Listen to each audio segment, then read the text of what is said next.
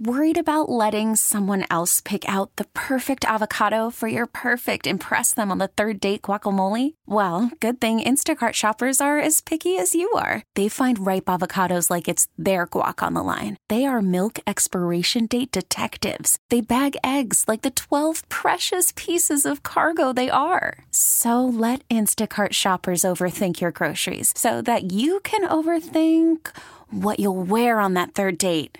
Download the Instacart app to get free delivery on your first three orders while supplies last. Minimum $10 per order, additional term supply. Okay, picture this. It's Friday afternoon when a thought hits you. I can waste another weekend doing the same old whatever, or I can conquer it. I can hop into my all new Hyundai Santa Fe and hit the road.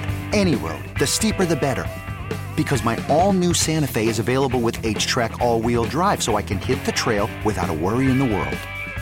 Heck, with three rows and best in class rear cargo space, I can pack the whole family in with all our gear. We've got available dual wireless charging for our phones, so we'll never lose touch with civilization, and we won't lose touch with the primordial power of Mother Earth. So, which is it? Waste the weekend or do something a little more epic? And conquer it in the all new Hyundai Santa Fe. Visit HyundaiUSA.com or call 562 for more details. Hyundai, there's joy in every journey. Browning looking, pressured, throws it deep, and the ball is caught by Tee Higgins at the one yard line and it's actually called a touchdown. Right there, feels the pressure, throws it up. Tee Higgins again on the Caleb Evans, goes up, makes the catch, two feet down. It's a completion, reaches the ball wow. line and goes over top of it, Chris. One of the catches of the year in the NFL, courtesy of Tee Higgins of the Cincinnati Bengals, our guest on the West Her Hotline very familiar with Higgins and the Bengals, of course. Joe Goodberry with us here on the line to talk about the Bengals off season, and I, I guess uh, issue number one is is right there for us: Tee Higgins and what the way forward is going to be with him. Joe, it's nice to talk to you again. Uh, Chris here, along with Nate Geary. Uh, how's the off season treating you so far? Uh, it's going good so far. Thanks for having me on, guys. You know, just hearing that sound of that play, it, it, brought a smile to my face. I haven't seen that in a while, but yes, what a crazy play that was. Yeah. How um I, I think of you and I think I guess of Bengals fans in in this context, and I'm a little embarrassed to admit it, but you know, we think about the Bills here in Buffalo and I talk about the Bills for a living and, you know, they've had they've had this this problem hitting their head on the same ceiling here year after year divisional round one one year to the Bengals a couple times to the Chiefs now and just can't get over the hump. And one thing I think about when I think of the Bengals is how how good a year it looked like you were about to be on track to have after Burrow sort of you know got got healthy and then the injury. And like the Bills have not had that problem. Josh Allen has played all of these games. And I just man, the, to have that quarterback and have the year you had is uh, that's a tough way to go. It's a weird feeling, right? Because when you have a conclusive end to your season, whether that's in the playoffs or however it goes, you you kind of have like a lasting image of well, the offensive line needs to get better, or the receivers have to be better. We got to be more dynamic at running back, whatever it is for your team. But when the quarterback goes down, you kind of throw all the papers in the air at that point, and you say, whatever, whatever happens, let's right. just enjoy it and enjoy the ride, and let's see how it goes. But it also hurts the evaluation. Like it's hard to tell how good that right tackle ended up being for you or that tight end ended up being because Joe Burrow wasn't out there. And while they got good production and while it was still fun to watch them, it the evaluation portion of it did make it really hard. And now you sit here and it's kind of like, yeah, let's retool and go back for it. But you have so many pieces that are uh, scheduled to be gone and leaving in free agency that it's not really a run it back situation. Yeah, it, it's tough. Are are you? Do you feel like uh, yourself, or do you sense from uh, your your your audience, people that consume your work, that fans are a little worried that Burrow has had two season-ending injuries in in only a short time in the league?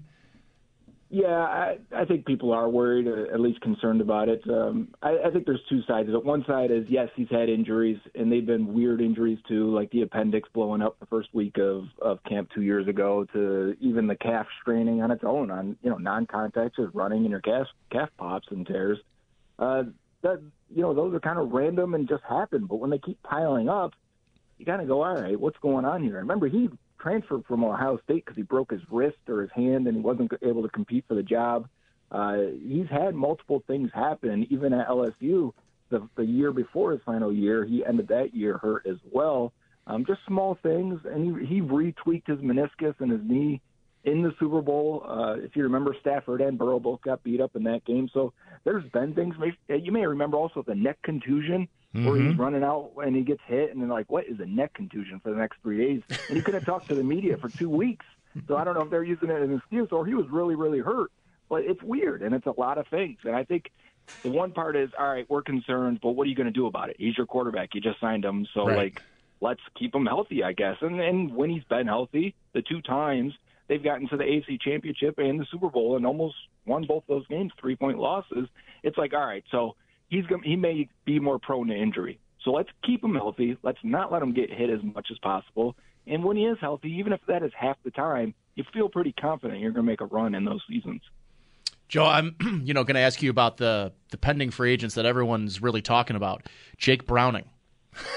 no, but really, I, I, before we get into the really cool, you know, the, the Tee Higgins and the, you know, the, the guys, the consequence. I, I actually, the reason I wanted to ask you about Jake Browning is because, you know, obviously this free agent period is headlined by Baker Mayfield and Kirk Cousins, and um, I, I got to admit, uh, I did not expect the Bengals to be in the heat of a playoff race towards the end of the year with Jake Browning at quarterback. I remember Jake Browning in college and the arm punts that he would throw up. His arm to me, he did not really give you the "I'm an NFL quarterback" tools vibes, right? Um, but then he steps into an offense that you know I think if there's probably an offense that doesn't really require that you know all world arm, it's this one. Um, are you at all surprised? Uh, how about this? Before I even ask you the question, let me ask you this question. If Jake Browning was the starting quarterback of the New York Jets, how many are they winning more games this year? Because it feels like to me, the guys at the top of the quarterback free agent lists, you know, Baker's good, had coming off a great season, and Kirk Cousins coming off a torn Achilles.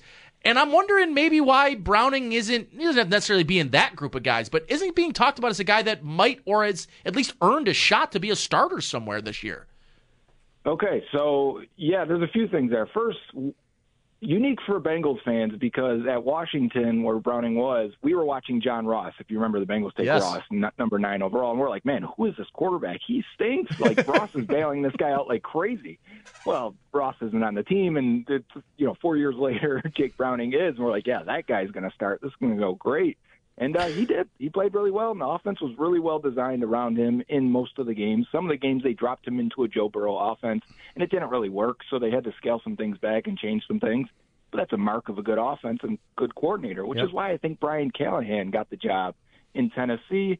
And also, the Bengals quarterbacks coach was offered, um, or was going to be offered, the offense coordinator job for the Saints, and he was promoted instead in Cincinnati. So I think the work with Browning got these guys some work and and and got got them promotions elsewhere. Uh, but if he was with the Jets, I don't know because I still have questions about the Jets' offense as a whole. Like we keep saying, hey, if they have better quarterback play, they're gonna you know be this team, be that team. But yet they can't find a way to get better quarterback play. And I get it, the guys stink, but you got to at least get like Jake Browning level, right? You got to get Josh Dobbs level, something out of these guys, and they rarely are able to do that. Um, and to to get to the final point, why he's not being talked about is because he's an exclusive rights free agent, mm. meaning the Bengals have his right and they only have to offer him the minimum salary, which I think is about nine hundred twenty thousand dollars this year. And he's he has to sign. He doesn't have a choice. So that's for the next two years, I believe. Or he's it's exclusive this year and then restricted next year. They have his rights for a long time. You'd have to come and blow off their doors with a trade offer if someone really wanted him, because that's a cheap backup that you know can run the offense. Right. So that that that pretty much rules that, that, out. There's no question he'll be he'll be Joe Burrow's backup next year, right? Yeah, exactly. Right. So the the the big the big issue here is Tee Higgins. I, I, can remember talking with you about Tee Higgins. I think last offseason, knowing this year was coming, and so we're here now. Um, this certainly appears to be a player that should if he were to hit the open market, deserves number one wide receiver attention and number one wide receiver money. What what's the best way for the Bengals to handle this? Do you think they franchise him for a year because having Chase waiting in the wings for his big contract seems almost like a disqualifier to give Higgins one?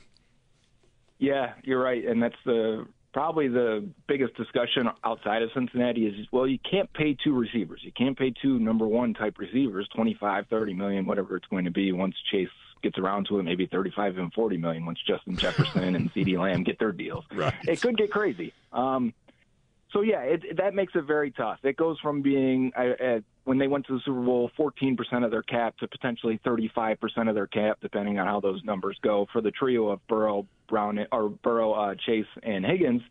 So it's tough. It, you you want to keep those guys, yes, but can you afford to? And and is it the smartest way to build your roster and handle business? And I don't know that it is, uh, but I do think the Bengals will franchise tag Tee Higgins. And we did talk last year. It was right after Duke Tobin their player personnel guy said, "Go find your own Tee Higgins. We're not trading him." And I believed it wholeheartedly. They were not going to trade him. They they believe they're in the Super Bowl window. You have a young, cheap asset that was four million dollars against the cap last year.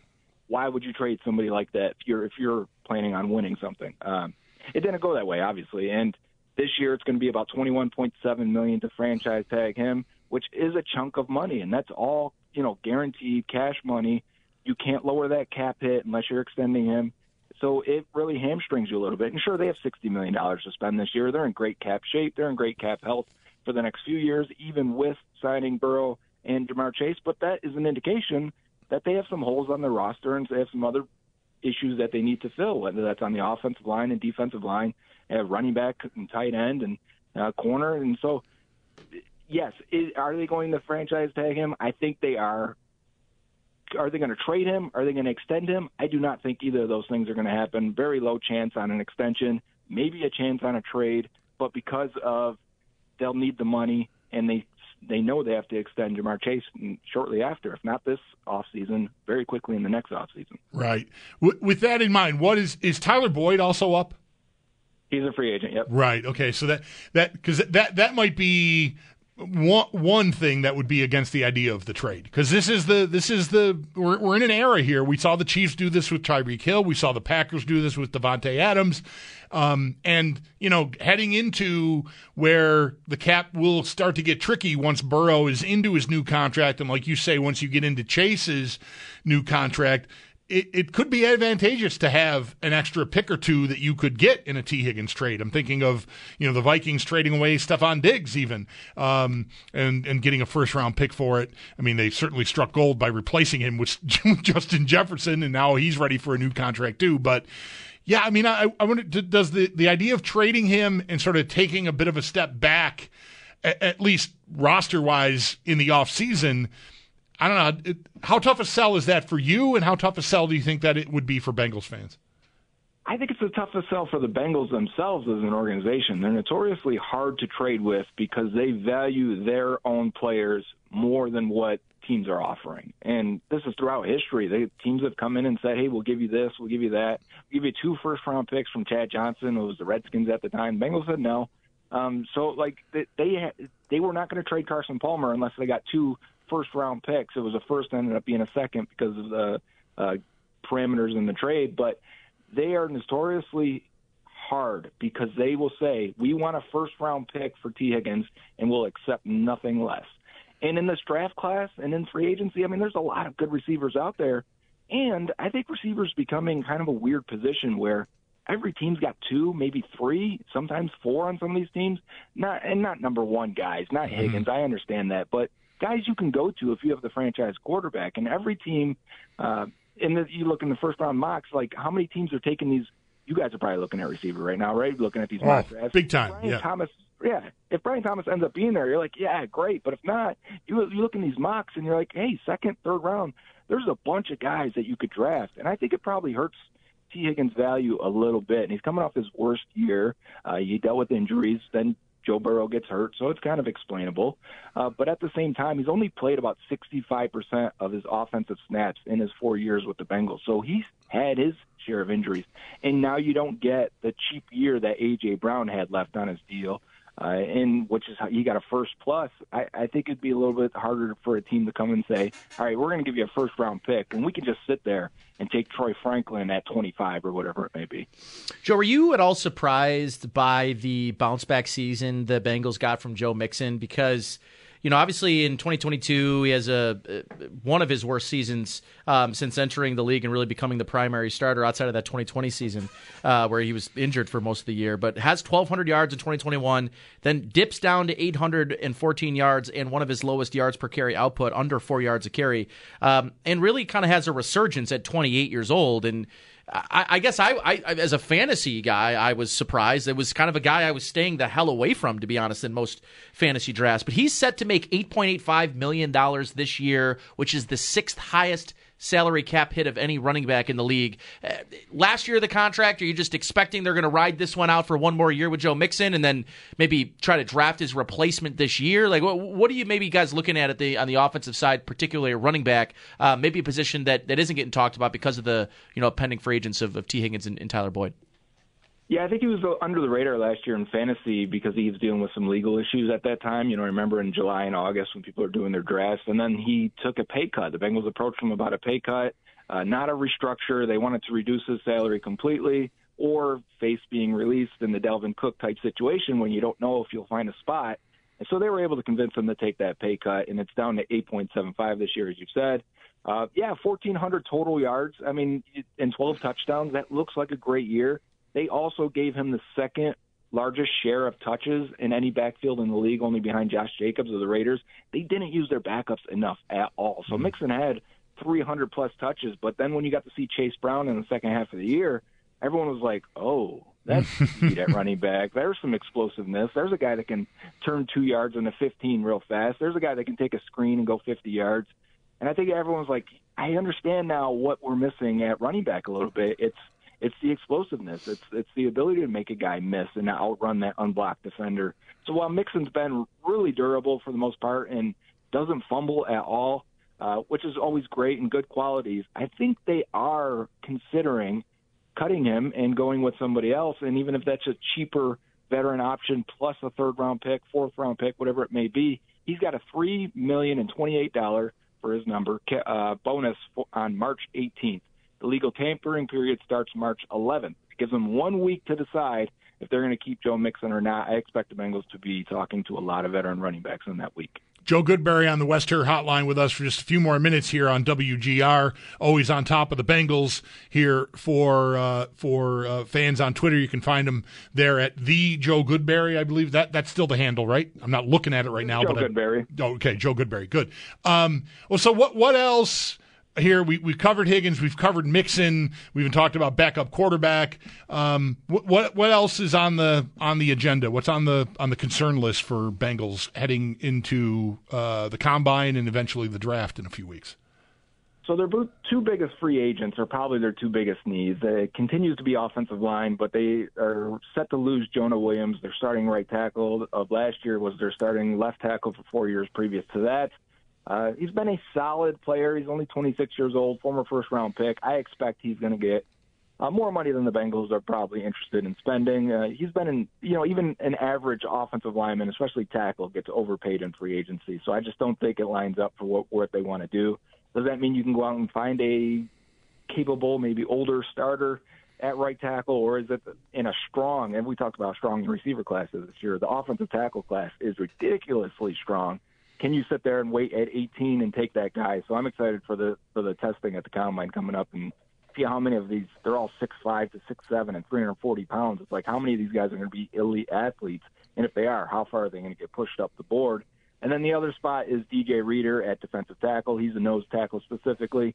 Uh, they could use a new nose if, if it's not him. He's going to be 30 years old. Bengals typically don't like to sign free agents that are over that mark. Um, but he's been a good player for them, and he tore his quad and miss the second half of the year, and it, they, it could be a value situation where the money's not there for him, and he can stay in Cincinnati and rehab. I wouldn't be surprised if they found common ground there and kept him for a year or two. But even with DJ Reader, if they lose him or not, they need to find more athleticism and pass rush inside.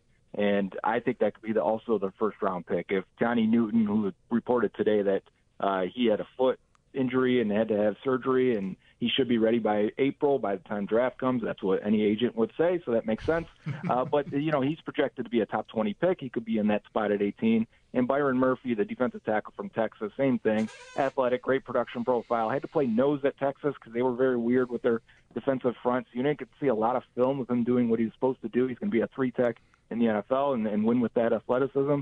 Uh, so the film makes it a little bit scary, but everything else about him is really, really nice from profile standpoint. So I expect him to blow up the combine in two weeks. Let me squeeze one in here too, Joe. Uh, I, you guys lose Brian Callahan. You know, tough, uh, tough loss. It, it's crazy. The the remind me the new offensive coordinator's name. He's a Cortland grad. Played played at Cortland and right. from from here in, in you know Western New York. I don't know if you knew that, Bulldog. Yeah, Dan but Pitcher, he did play quarterback there. He won played a quarterback. championship, I believe.